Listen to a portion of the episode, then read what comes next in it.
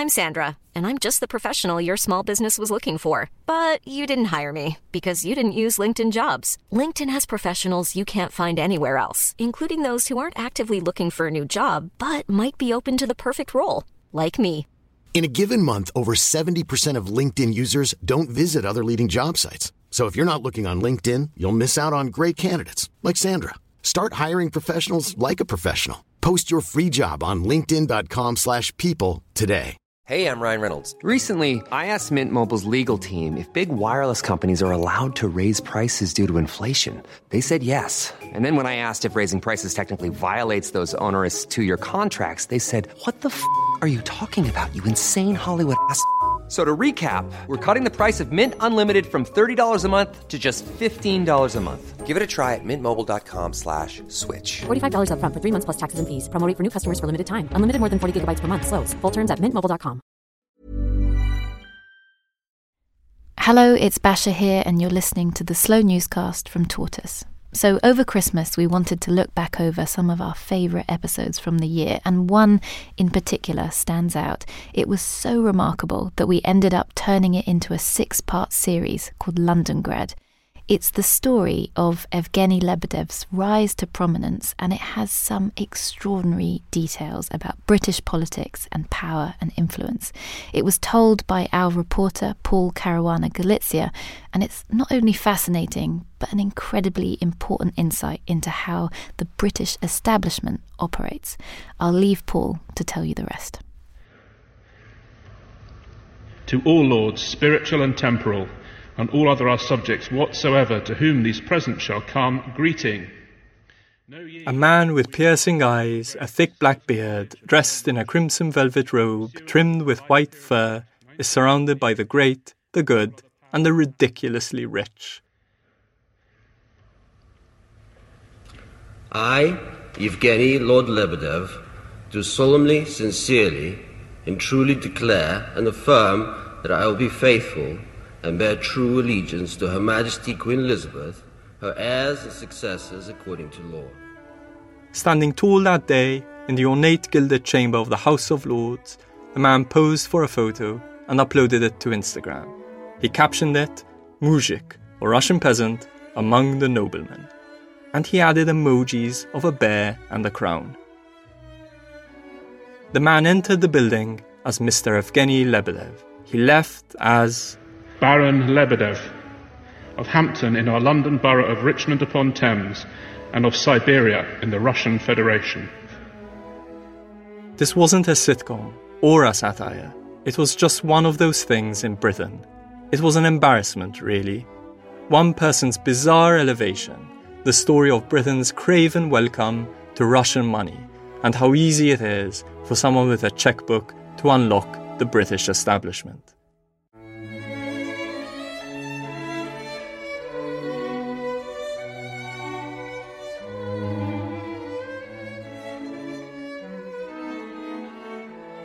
We noted that it was a number of members of the House of Lords had business links, interests to Russia, all worked directly for major Russian companies linked to the Russian state, and that these relationships, in our view, needed to be very carefully scrutinised given the potential for the Russian state to exploit them.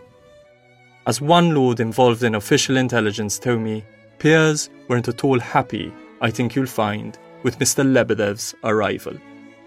I'm Paul Caruana Galizia, a reporter at Tortoise, and you're listening to the Slow Newscast.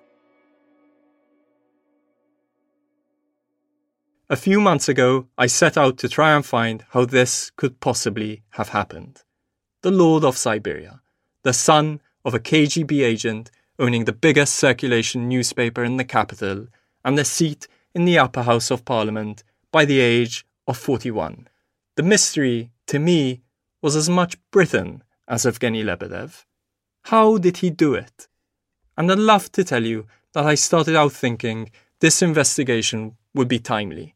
But the truth is, while I was trying to get the House of Lords to release the warnings it got about Evgeny, Vladimir Putin started amassing troops on the border of Ukraine.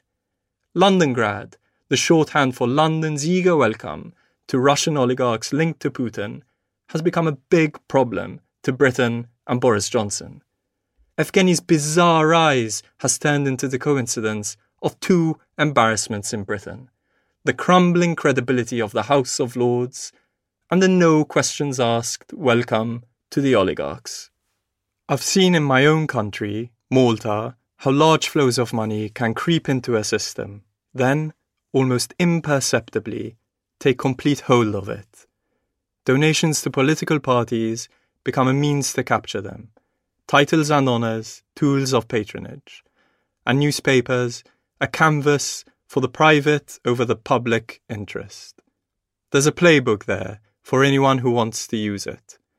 Evgeny Lebedev's glittering ascent started in a different way, with a party. I remember like probably doing MDMA, and uh, it was surreal because there was this kind of fetishizing of the Cold War. It's May 2006.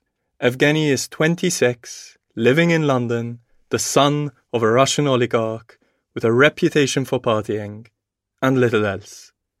But there are plans for him. His PR agent takes him to see a man called Geordie Greig, the editor of Tatler, a glossy magazine that covers Britain's high society. You know, uh, Bruffty and Toffee and Bucky, and you know, the kind of almost like a parody of English uh, upper class life. She tells Geordie that Evgeny is launching a charity with a Russian called Michael Gorbachev at Althorp House, Princess Diana's childhood home, and asks him if he would like to cover it in the magazine. Do you mean, Geordie asked her, Gorbachev, the man who changed the world? She looks blank, but Evgeny was pleased that Geordie got it. In fact, Geordie got it so much that he offered to co host the party. It was one of the greatest parties I've ever been to, and it felt like the kind of party one might throw if the world was about to end. Because uh, the scale of it and the drama of it and the kind of theater of it. This is Aatish Taseer, a writer whose books range from Islam and identity to his relationship with his father, an assassinated governor of Punjab. Aatish now lives with his husband in New York, but around the time of the party to end all parties, his life was a little different. I was dating um, a girl, though I was aware that my sexuality was more complicated than that. And the girl was, you know, of a very grand English family, a minor member of the English royal family. Her name was Ella Windsor, and her parents were Prince and Princess Michael of Kent. And um, through her, I suppose the world of uh, a kind of aristocratic social London opened up to me. And along with that, I suppose, was also uh, because London being London, there was sort of international element too. There were, you know, people who were not necessarily part of this very cosseted English aristocratic world where everyone's parents knew each other, but they were kind of glamorous foreigners. Evgeny, young, wealthy, and Russian, was one of them. He came up with the team a midsummer Russian fantasy. And the dress code white tie. The date, the 10th of June, 2006. It was one of those endless summer evenings, like, you know, one of those days when the light just won't seem to really kind of fade at all. And we drove up from London with a kind of English social figure called Nicky Haslam, drinking like rosé on the way, and arrived in this extraordinary house, which I was very much aware of as being Diana's house. I feel like I want to say like there were contortionists hanging from the trees and acrobats and like a kind of Russian circus atmosphere. There was this sense of kind of, on one hand, almost a commodification of Cold War nostalgia.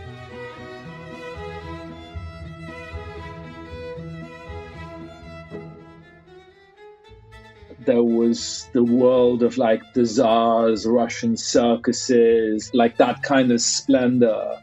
And then there was this funny feeling of almost like a millenarian atmosphere that, you know, that it was tonight or never, you know, like kind of as if the Berlin Wall had just come down or something. And I walked onto the dance floor, like probably in a fairly heightened state, and I see dancing in a circle Orlando Bloom, Mikhail Gorbachev, and Salman Rushdie. And I was like, this has got to be the most fucking surreal thing I've ever seen in my life. The Russian fantasy party cost two million pounds. The amount it raised for charity, half a million pounds less than that. Listening to Aatish describe the event, I imagine it like a scene from a Scott Fitzgerald novel. And over the years, Evgeny has certainly cultivated a Gatsby esque image, an elusive private figure.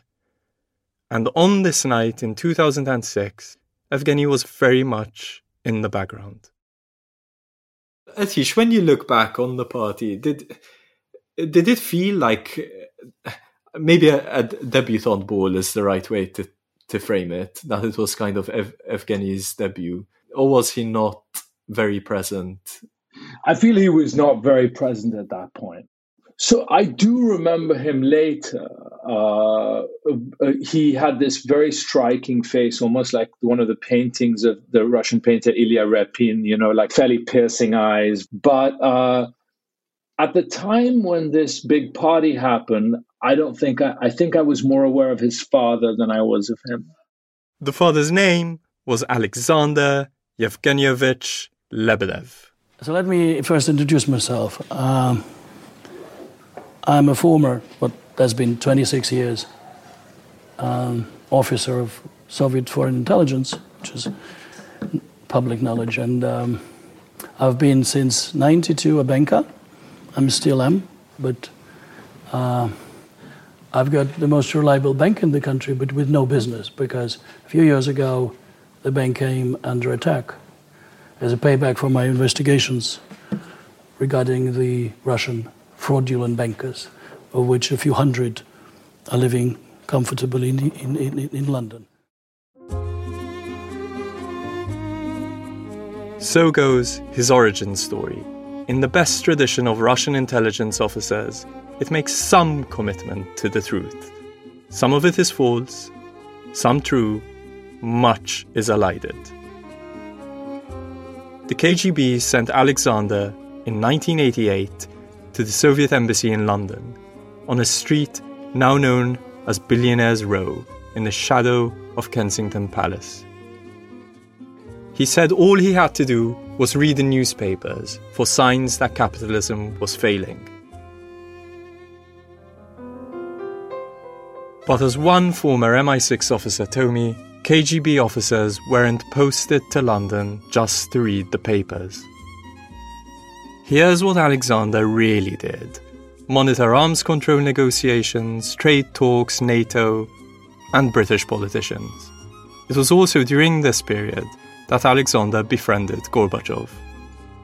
Outside the office, he drove Russia's new rich, born of Gorbachev's market reforms, around in his little Ford car. Some even stayed at his house, Перестройка позволила нам понять это в отношении своего прошлого. Seeing them spend money in clubs and restaurants was, he said, an eye opener. And it rubbed off on him. So much so that he began registering businesses in the UK while still an agent in 1992. Around the same time, he came under investigation by the Counterintelligence Division of the FSB the KGB's successor agency. He says because of unfounded suspicions of an affair with the wife of a senior diplomat. Well, I've been told that the businesses he opened were in violation of diplomatic rules, and that this is why he returned to Moscow, where he made his millions, and then billions. He made his first real money trading high risk, high yield, South American and African bonds, and then bought a small, struggling bank through what he's described as an open tender. It was 1995. A few months later, the man who'd go on to become the largest foreign investor in Russia landed in Moscow. Uh, so I'm, I'm Bill Browder, the CEO of Hermitage Capital Management, and I'm also head of the Magnitsky Global Justice Campaign. Um, I come from an unusual family background. My grandfather was the general secretary of the American Communist Party. And so during my teenage rebellion, um, I decided to become a capitalist. And I had this epiphany one day that if my grandfather was the biggest communist in America, I'm going to try to become the biggest capitalist in Eastern Europe. Bill met Alexander through a shared interest, one of the world's largest gas companies and then most corrupt, used largely to enrich the country's feasting oligarchs. Let's take a moment to talk about Gazprom. So, Gazprom was a company that traded at a 99.7% discount to BP and Exxon per barrel of hydrocarbon reserves. The reason it traded at such a discount was because everybody assumed that every last cubic meter of gas was stolen from the company. And so, uh, what we, we, we started to investigate, and we discovered that massive gas fields had been transferred off the company's balance sheets for almost no money. Gazprom should be one of the most profitable companies in the world, and effectively it's a non-profit company because all the money was being stolen by the insiders, and there's so much money being stolen. Gazprom is important. So important, a director of a Gazprom subsidiary wrote a song about it. В России не было и нет надежнее Газпрома. Don't bother trying, you'll never find a friend surer than Gazprom. We're giving people warmth and light for office and for home, so let's drink to you, let's drink to us, let's drink to all the Russian gas. Gazprom's still the world's largest gas producer, and it's controlled by the Kremlin, which uses it to further its international interests. It's the reason Alexander Lebedev is an oligarch. Alexander Lebedev, at the time, was the um, owner of, of a mid sized bank called National Reserve Bank. And as far as I could tell, the main asset of the bank was a large shareholding of Gazprom. And so every year before the annual general meeting of Gazprom, we would go to him and ask him if he would vote his shares for our candidate for the board of Gazprom on the anti corruption ticket. And uh, every year we had very sort of, I would call, engaged conversations with him. And I believe that in some years he actually voted with us, and some years he didn't. And so we got to know him through that, which was kind of interesting because most people wouldn't want to vote with us, but in that particular moment, he did. And so he was, he was on the good side. Um, well, he he was certainly um, flirting with the good side. I mean, so how did he end up owning this bank and ending yes. up with all this Gazprom? I don't know. Um, yeah, no. I can't imagine that that it was through graft and hard work, but you know, maybe it was. Who knows? Maybe uh, minimum wage. Uh, crafty investments. Um, but but he ended up owning a lot of Gazprom. Yeah. Um, you know, th- how much do you like? Are we talking hundreds of millions of dollars? Um, maybe even more. Maybe a billion dollars of Gazprom. The National Reserve Bank became one of Russia's biggest within just two years of Alexander running it. He's denied that growth is down to his FSB links. He's suggested, instead, that it's because he's a financial Mozart, which I find interesting because at least three former KGB officers who were stationed in London, two when Alexander was there, occupied very senior positions at the bank. Two were chairmen, and at some point, Alexander even tried buying a statue of Felix Dzerzhinsky, the founder of the KGB, to sit in the entrance of his ragingly successful bank.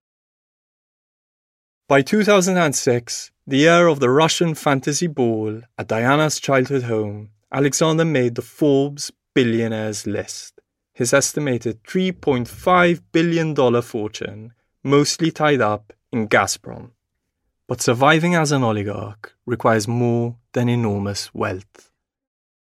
There's no such thing as being independently wealthy in Russia.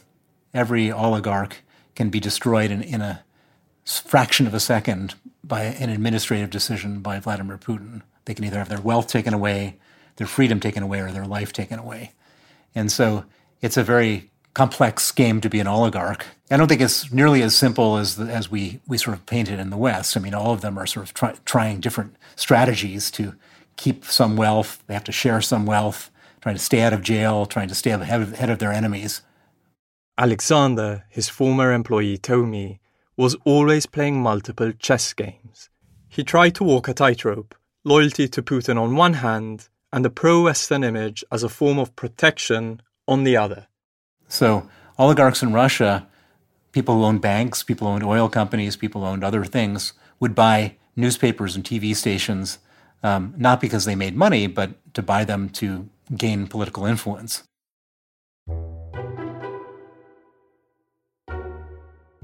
But one day in 2008, that tightrope snapped. Alexander's Russian tabloid reported allegations that Putin had divorced his wife and was preparing to marry a Russian gymnast and model less than half his age. The tabloid was shut down within a week. Under siege in Russia, Alexander turned to London to diversify his risk.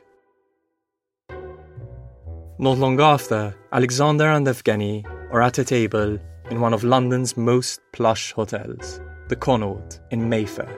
They're discussing something called Project Venus. There are two other men at the table with them. One is Jonathan Harmsworth, or Lord Rothermere, the newspaper baron.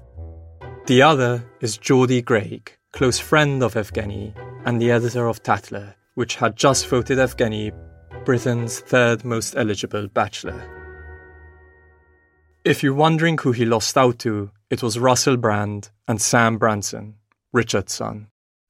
The Evening Standard, London's paper, one Alexander used to read as a KGB officer, was losing between 10 and 20 million pounds a year, and Lord Rothermere was looking to offload it to the Lebedevs.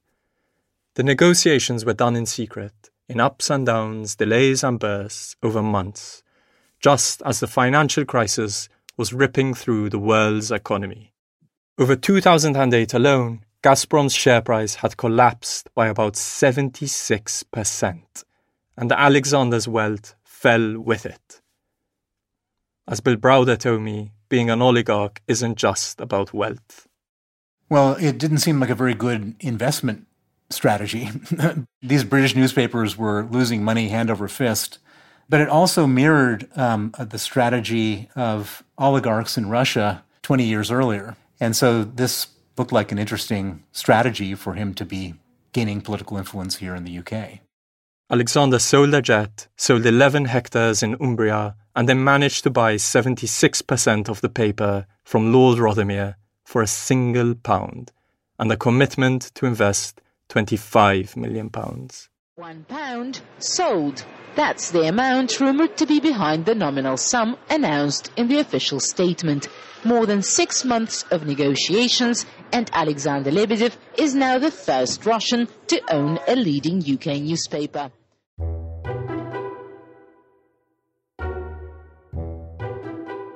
Project Venus was complete.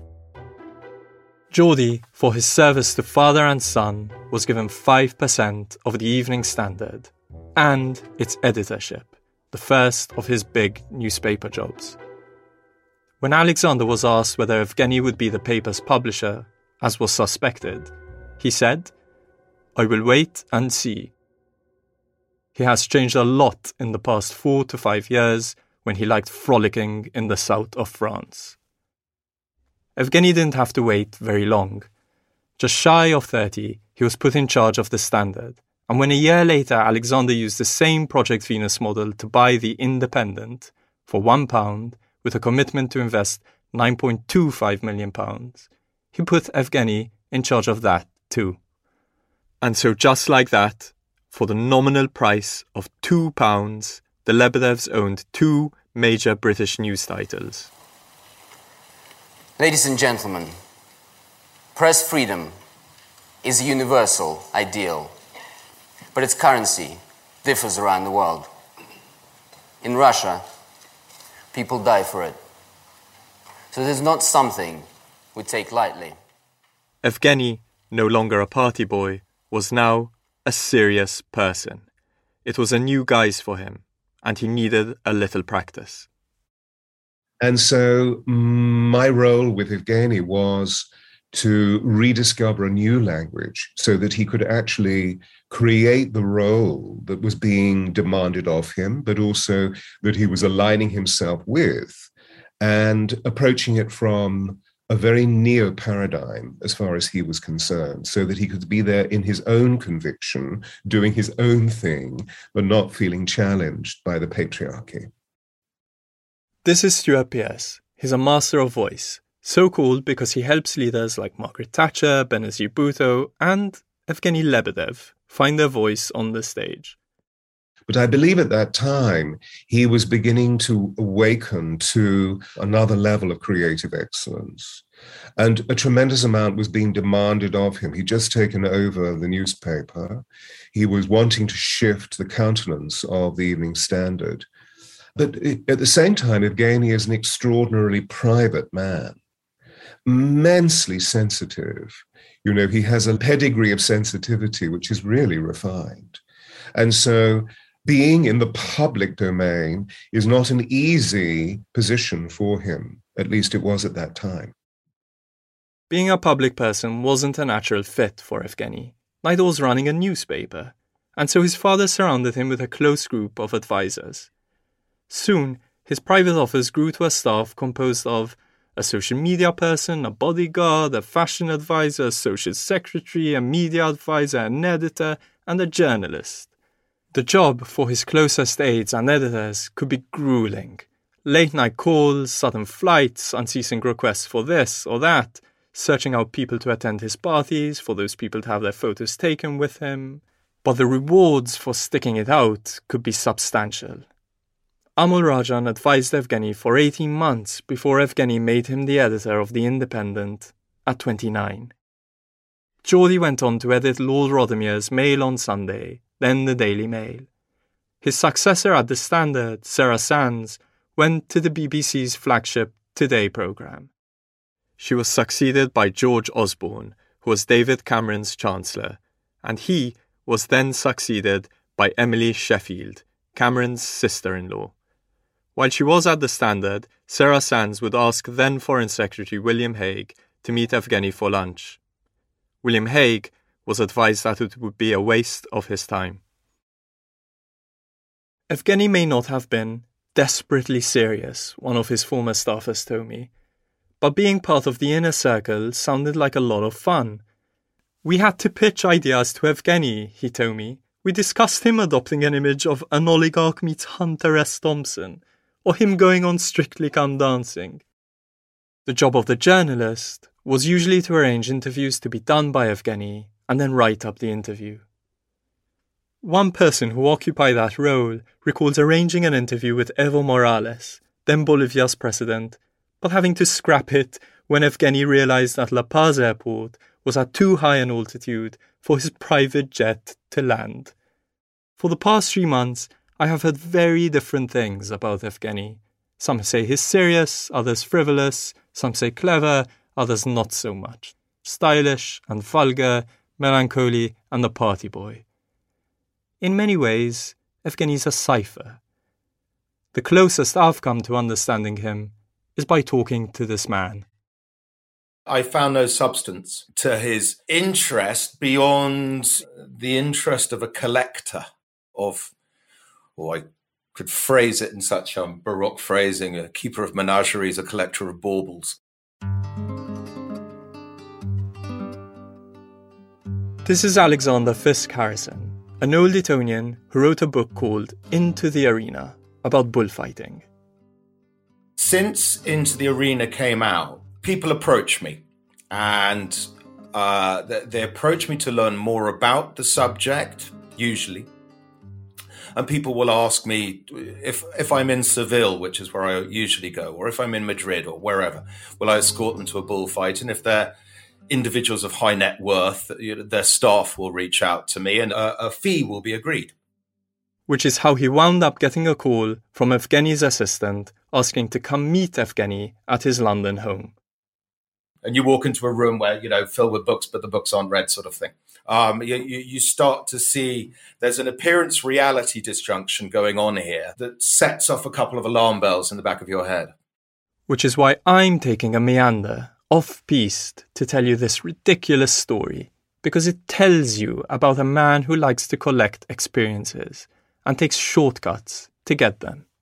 I, I had brought with me the cape and the muleta to give him an idea of how difficult it is bullfighting. Everyone just thinks these guys wave this thing. Well, if you just wave it, the bull's going to take you. That's it. You're gone. It's, you know, like a shark in the water. And he didn't seem that interested in that.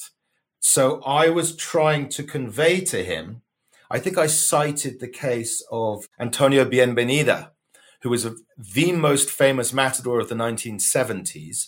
He was killed by one of these small cows on his own branch. And Evgeny was already talking about, yes, I want to get in the ring with, the, with these animals. I don't think he even understood the difference between a small one and a big one. And I was like, yeah, even serious matadors get killed by small cows. And he did start to listen a little bit more then. But there was a dilettantism in the air, shall we say. After a few hours of Alexander Fiske-Harrison detailing how time consuming, dangerous, and difficult learning to be a matador was, he left Evgeny's home and waited for the call. And I was told your services won't be needed. And then, a few weeks later, independently of Fiske-Harrison, the assistant arranged for Evgeny to visit a famous matador's bull ranch in Povedia, a four hour drive east of Seville, for a bullfighting lesson. The photographer, who's a very dear friend, sent me a text message saying, We're all out here waiting for your Russian friend to arrive. He hasn't arrived. Why don't you come in his place? Evgeny sent his young assistant instead. In the end, she got in the ring. The assistant got in the ring. Evgeny never showed up.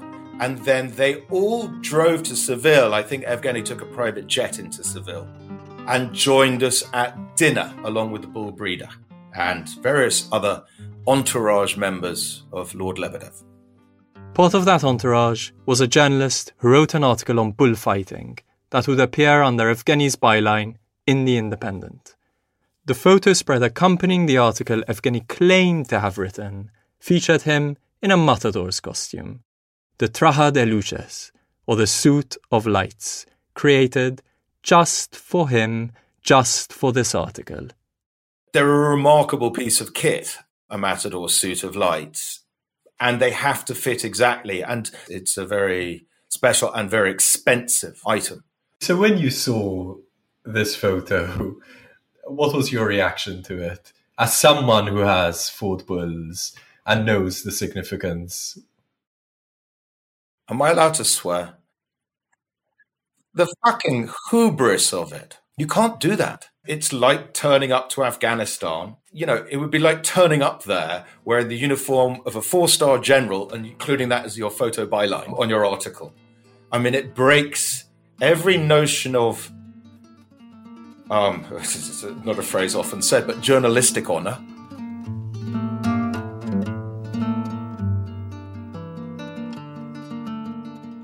Hola, buenas tardes. Hola, buenas tardes. ¿Es usted Pedro? ¿Qué tal? Sí, al habla. Hola, soy Patricia. Yo estoy, eh, soy periodista. We wondered who'd handmade it for Evgeny, and so we called Pedro Algaba, perhaps the best matador's tailor in the world, and showed him the photo to see if he recognized it. Algaba told us he's almost certain the suit is one of his, because of the shoulder pads and the tassels hanging off them. He said it would have been priced at 4,000 euros. Devoid from its tradition and culture, the outfit is merely a bauble.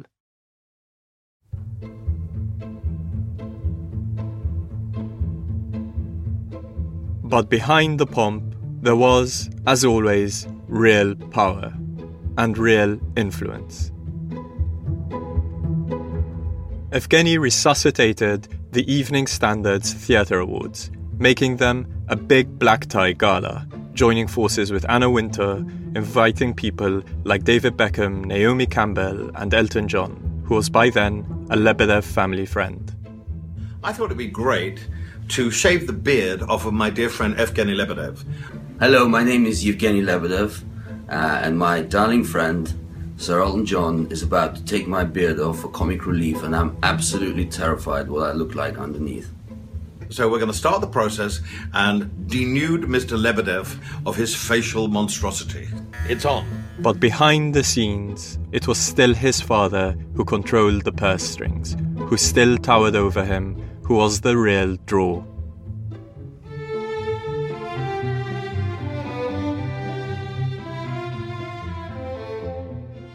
He invited him to speak at a Gorbachev charity gala dinner, providing him with a car and a chauffeur.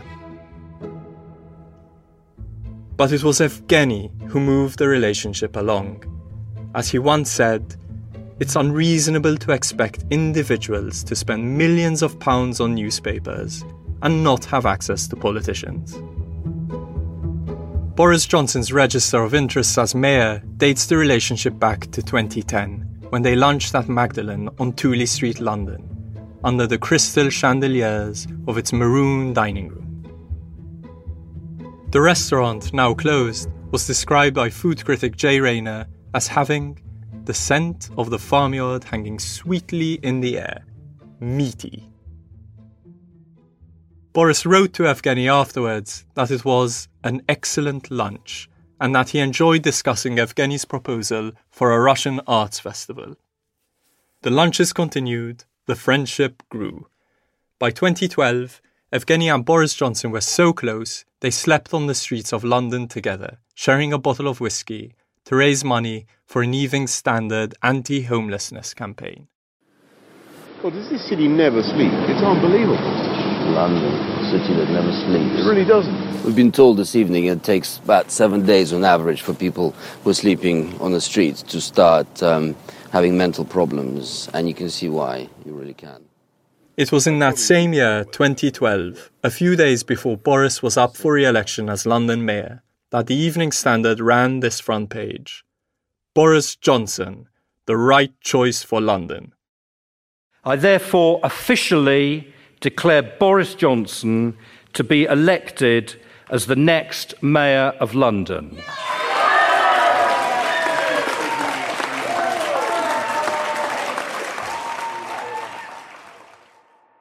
Then the trips to Italy began.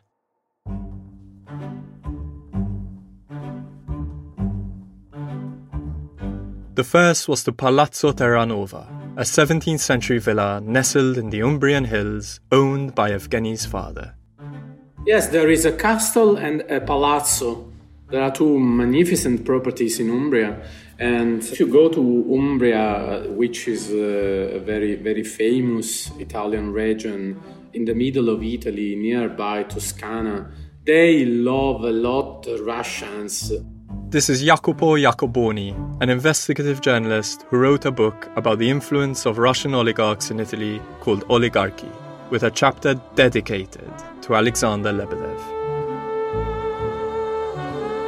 The setting one regular partygoer Terranova told me is out of this world, a sensational view. Every detail is looked after. There's music, dancing, fine wine, and fine food. But people, he continues, get the wrong idea about the parties. The reports and rumours of drugs and orgies are untrue. They're not wild and extravagant, he says, but always very intimate. The group is never greater than 20 people. Guests typically include people from the theatre and film worlds, but also politicians. He names Tony Blair and Peter Mandelson, George Osborne and David Cameron, along with Boris Johnson. The talk, he says, was about politics, but not explicitly so. No one ever said, he says, this should go in the paper. Of course, one of the, the two properties, the Palazzo Terranova, has been the, the landscape of uh, at least two of Boris Johnson visits in Umbria.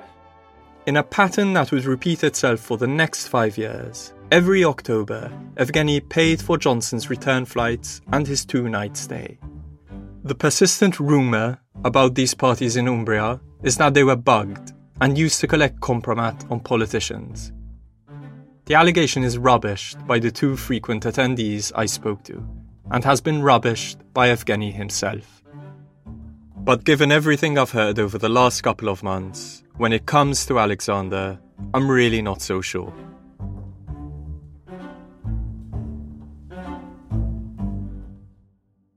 The art of compromat is something KGB officers practiced extensively.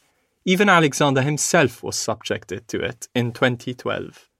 A now defunct Russian web journal published a secretly recorded video of Alexander in bed with different women, Ukrainian prostitutes, on multiple occasions.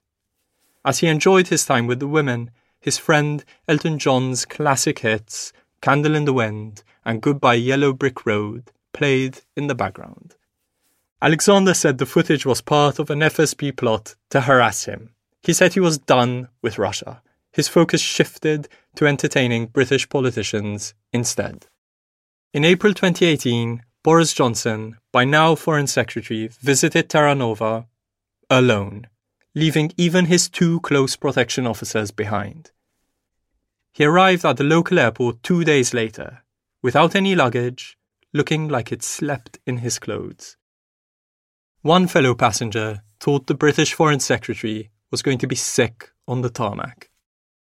The Italian intelligence was well aware of the trip of Boris Johnson. So this is very uh, worrying scenario because not just a foreign minister of an allied country comes here in the house of uh, a former KGB spy. Not just this, but the Italian intel knows these very well and properly it informs the Italian government. And so the Italian government is well, well aware of this uh, dangerous trip of Boris Johnson. Johnson, Italian intelligence agents saw, had put himself in a compromising situation.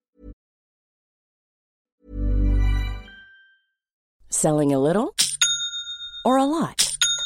Shopify helps you do your thing however you cha-ching. Shopify is the global commerce platform that helps you sell at every stage of your business. From the launch your online shop stage to the first real life store stage, all the way to the did we just hit a million orders stage.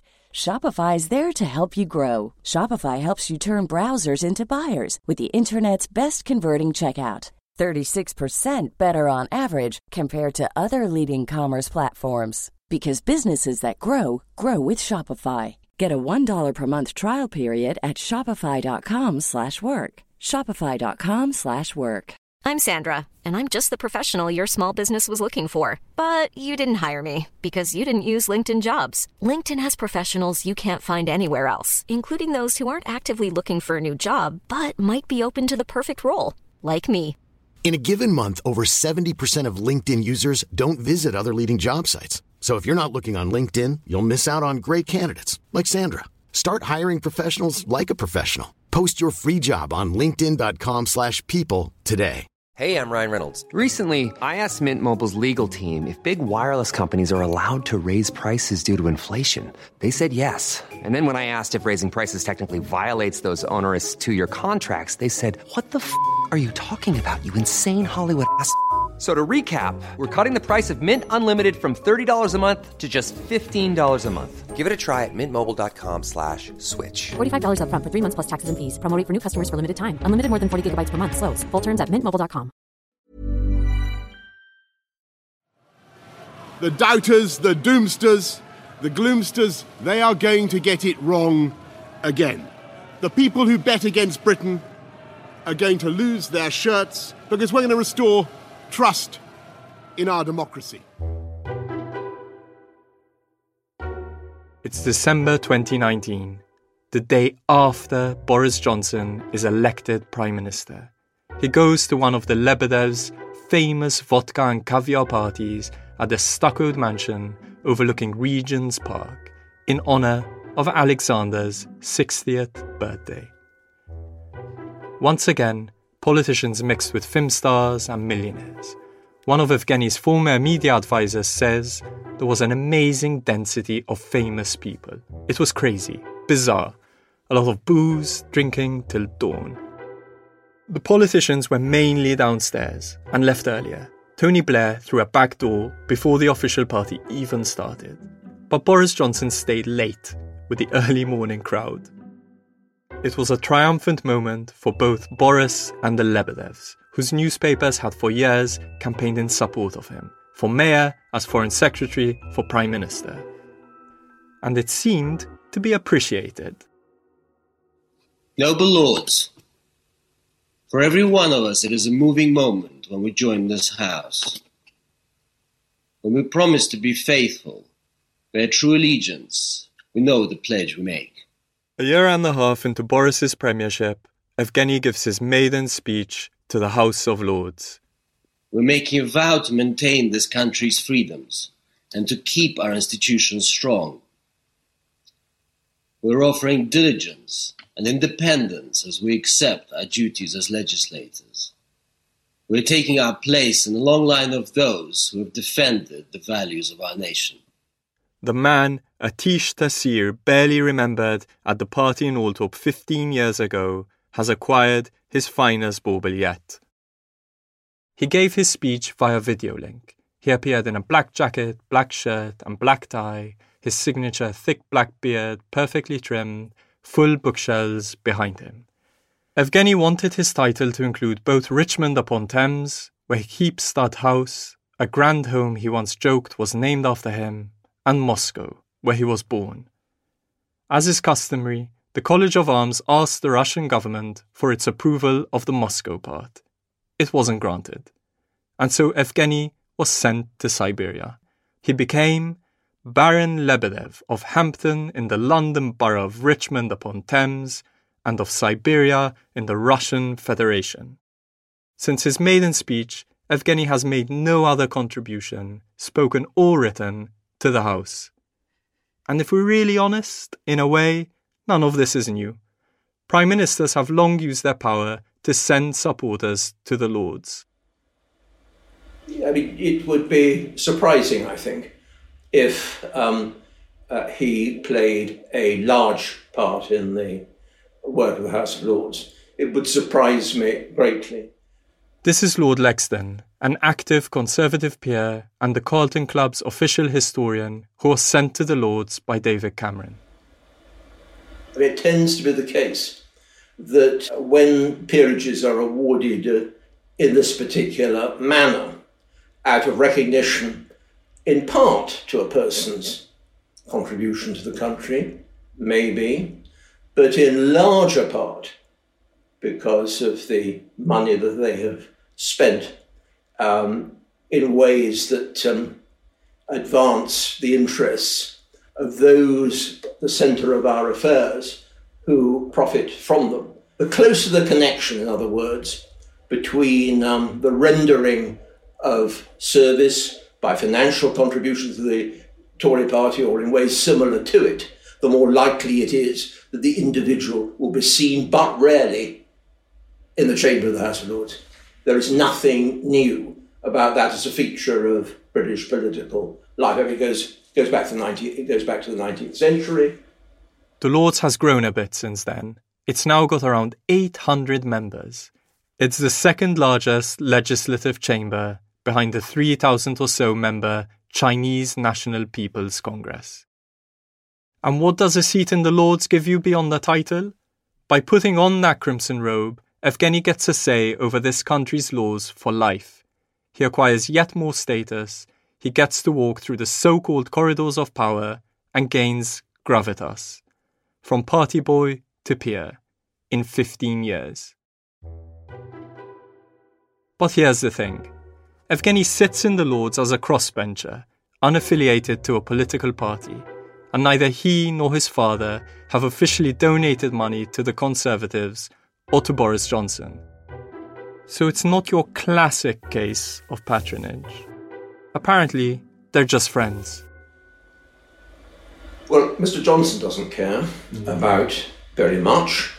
Um, he is perfectly content uh, to see and to promote and undertake himself um, in the curious, blithe, and brazen way in which he uh, conducts um, his life.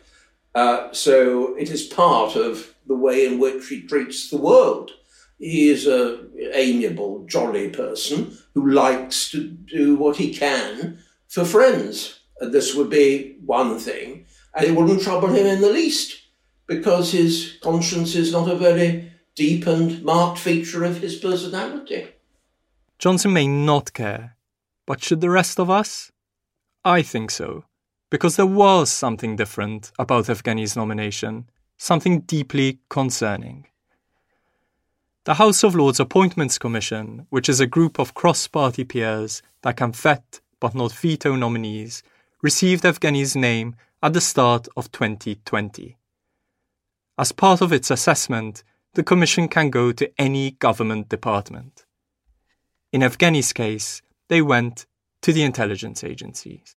On 17th of March 2020, in Committee Room 2, between 1 and 3 pm, the commissioners met to review Evgeny's vetting report. The brief was that Evgeny was a potential security risk because of his father's KGB past.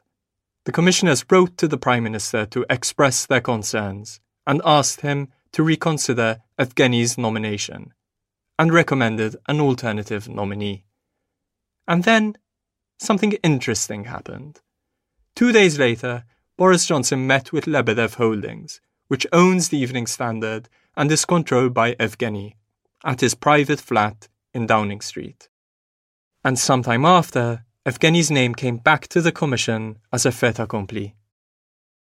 When I submitted a Freedom of Information request for more details on this meeting, the Cabinet Office said it holds no information on attendees or what they discussed.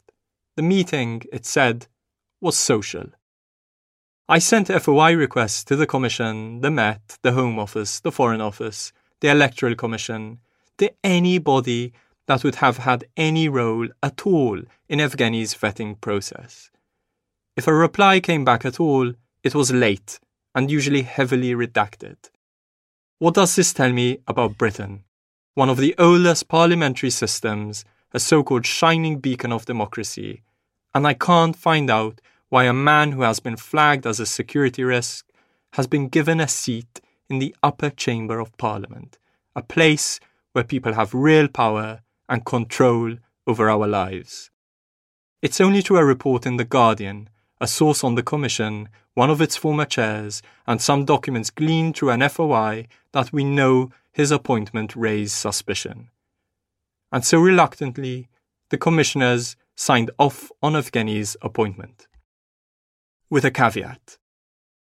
In their confirmation letter, they called on Boris Johnson to examine Russian influence in the Lords, which was highlighted in a report by a parliamentary committee that oversees the intelligence agencies and that, with much delay, was released the same month that Evgeny's name was published as a nominated peer. Our report covered the whole sphere of Russian, potential Russian state activity. And that included cyber, it included possible interference in elections or referendums by bots or, or, or by deliberate mm. interference. It covered uh, Russia's intelligence activities, not just in the United Kingdom, but amongst our near neighbours and partners. I'm Dominic Grieve. Uh, I'm a barrister. Uh, between 1997 and 2019, I was the Member of Parliament for Beaconsfield, and I was the Attorney General from 2010 to 2014 in the administration of David Cameron. Uh, in government, and from 2015 to 2019, I was the chair of the Intelligence and Security Committee of Parliament. There's a section in the report um, called Welcoming Oligarchs, um, and the word welcoming is is significant. Um, who, I mean, who in London? Who are we talking about when we say people are welcoming these oligarchs? The welcome started with the fact that back in the 1990s, uh, at a time when the Iron Curtain had broken down, the UK government um, wanted to attract inward investment, and as a consequence, it had a UK's investor visa scheme which was designed to facilitate people with large amounts of money coming and settling and investing and working in this country, which I have to say is a perfectly legitimate activity. But the consequence was the inrush of a large amount of money for investment purposes into this country, which had, in some cases, uh, unexplained origins. Uh, and that immediately raises uh, the risk that, in fact, although the people may be wishing to invest here, and indeed coming here because they like our rule of law, they like our judicial system, they like our education system for their children, all legitimate things. The other explanation may be that they thought London was a very good place to launder their money. And the question then is to what extent those activities and their prior business activities in Russia lead them to be uh, susceptible either to the furtherance of activities that we would regard as improper in criminal terms, uh, or alternatively, actually acting as agents of influence for the Russian government, which, and this was quite clear from our inquiry, sees absolutely no distinction between mm. state activity and commercial activity by its citizens uh, because it will see its citizens, wherever they may be in the world, as potential state agents for furthering Russian influence. Now, the, the Lords features in the report. Could I ask you to say what your. We noted that it was a number of members of the House of Lords had business links, interests to Russia, all worked directly for major Russian companies linked to the Russian state, and that these relationships, in our view, needed to be very carefully scrutinised given the potential for the Russian state to exploit them. Yes, okay, but in that list of nominations, I know the report doesn't reference anyone directly, um, and certainly not this person, but one of the nominees was Evgeny Lebedev, who is a British citizen, was born in Russia. His father's Russian, his father was a KGB officer in London in the late 80s. Given the work you've done and and what you've been discussing, what, what do you make of that nomination? Did it surprise you, or should should we be concerned? I'm not, can't, and won't comment. Uh, uh, uh the, on this, I'm afraid it, it, it's it's. We were very careful in our report to deal with generic issues and not with personalities. So far, so circumspect. But one unredacted report we do have is quite explicit about Alexander. We have an assessment of the Italian counter espionage, a written document which ended in the, in the desks of the then uh, uh, Giuseppe Conte government and uh, this document assesses that uh, the Alexander Lebedev operations were not just real estate, but they were, well, both the, the Intel writes literally espionage operations. This is Jacopo Iacoboni again, the investigative journalist for La Stampa newspaper. Jacopo shared with me an intelligence report into the activities of Russian oligarchs in Italy. What what else does it say about Alexander Lebedev? How does it describe his relationship with the Kremlin, for example? One of the other important things the, the document states is that Alexander Lebedev is currently very close to the Kremlin. Because one of the points is that uh, in the narrative of the Lebedevs, especially of Alexander, is pretending to be I don't know if to say some sort of Kremlin opponents, but in any case, figure uh, very uh, distant from, from the, the Putin circle. What the report says instead is that Alexander uh, remained very close to the Kremlin, also as a banker, his second life. And this is a very important point.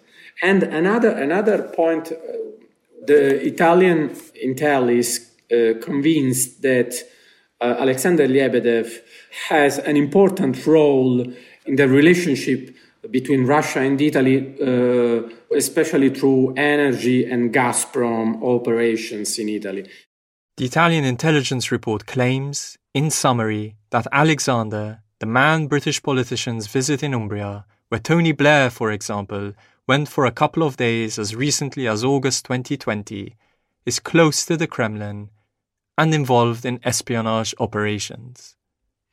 But, in a way, we never really needed a secret report to tell us this. If you look back over the editorials that appear under Evgeny's bylines in their newspapers or the interviews he gave to the British press, you can see his stance to Putin soften quite markedly after Russia annexed Crimea in 2014. I think if sanctions were to go any further, I think the city of London and London, London's economy would have been affected. Britain must make Vladimir Putin an ally, an article under Evgeny's byline declared in The Independent. I can see the need for sanctions, he told the Moscow Times, but I'm not sure that sanctions are achieving the result they were supposed to achieve.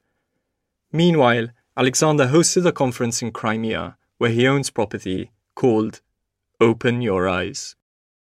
As we now know, Putin didn't stop at Crimea. He's now at war with Ukraine.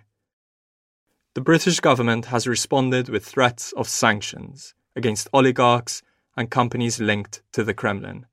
And now the UK and our allies will begin begin to impose the sanctions on Russia that we have already prepared, using the new and unprecedented powers granted by this House to sanction Russian individuals and entities of strategic importance to the Kremlin. We've just introduced new sanctions legislation, which is the toughest we've ever had against Russia. That enables us not to just target companies with direct effect on Ukraine, but anybody or any company that has a bearing on the Russian state. And that would seriously destabilise the Russian economy. But Londongrad now finds itself in a fix. Russians accused of financial crime or with Kremlin links own some of its most expensive property. Kremlin linked companies are on the London Stock Exchange, including Gazprom, it was just two days after Germany halted a major Gazprom pipeline into Europe that Russia declared war on Ukraine. And oligarchs fund Britain's political parties.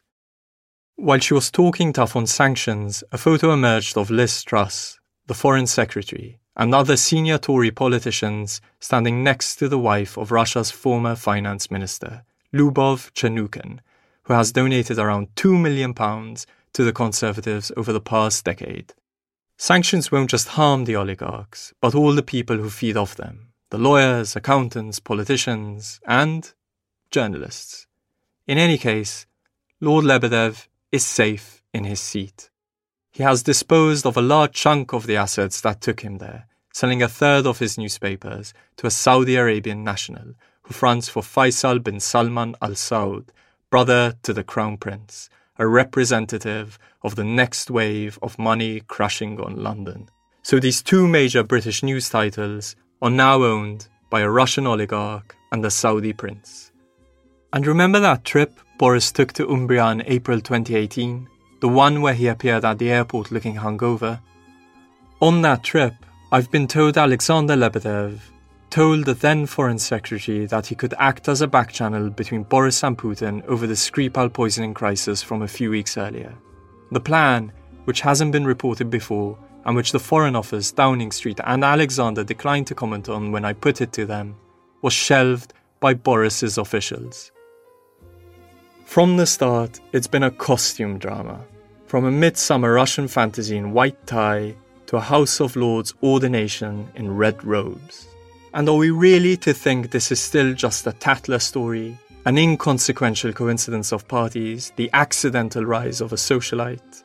Are we really to believe that the titles, the papers, the peerage, Baron Lebedev of Hampton in the London borough of Richmond upon Thames and of Siberia and the Russian Federation, that all that comes without influence?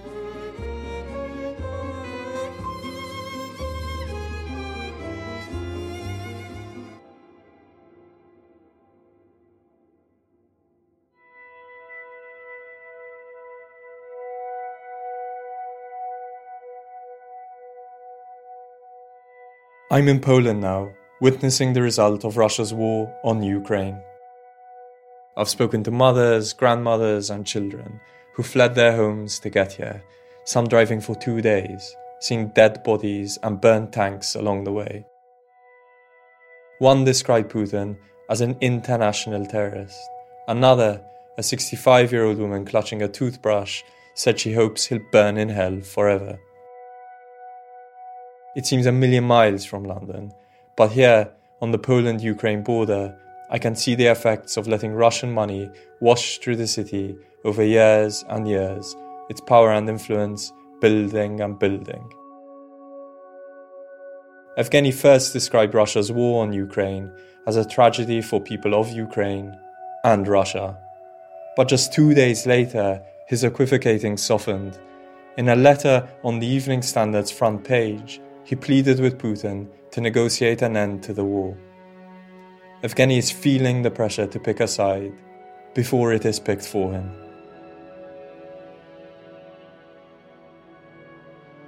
This week's Slow Newscast was presented and reported by me, Paul Caruana Galizia.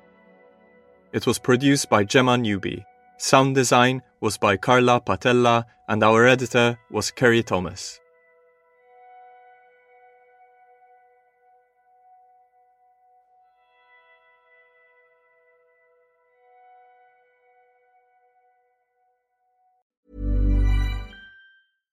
Hi, I'm Daniel, founder of Pretty Litter. Cats and cat owners deserve better than any old fashioned litter. That's why I teamed up with scientists and veterinarians to create Pretty Litter. Its innovative crystal formula has superior odor control and weighs up to 80% less than clay litter. Pretty Litter even monitors health by changing colors to help detect early signs of potential illness. It's the world's smartest kitty litter. Go to prettylitter.com and use code ACAST for 20% off your first order and a free cat toy. Terms and conditions apply. See site for details. Traffic jams, tailgating, pileups. Ugh, the joys of driving. How could it get worse? The federal government wants to have a say in what you drive. That's right. The Biden administration's EPA is pushing mandates that would ban two out of every three vehicles on the road today. Don't let Washington become your backseat driver. Protect the freedom of driving your way. Visit EnergyCitizens.org. Paid for by the American Petroleum Institute. We're supposed to learn from our own mistakes, but other people's errors can be instructive too. From efforts to control the weather that went disastrously awry to the untimely death of the Segway boss, history is a treasure trove of mishaps and meltdowns that can teach us all. I'm Tim Harford, host of Cautionary Tales, the podcast that mines the greatest fiascos of the past for their most valuable lessons. Listen to Cautionary Tales wherever you get your podcasts.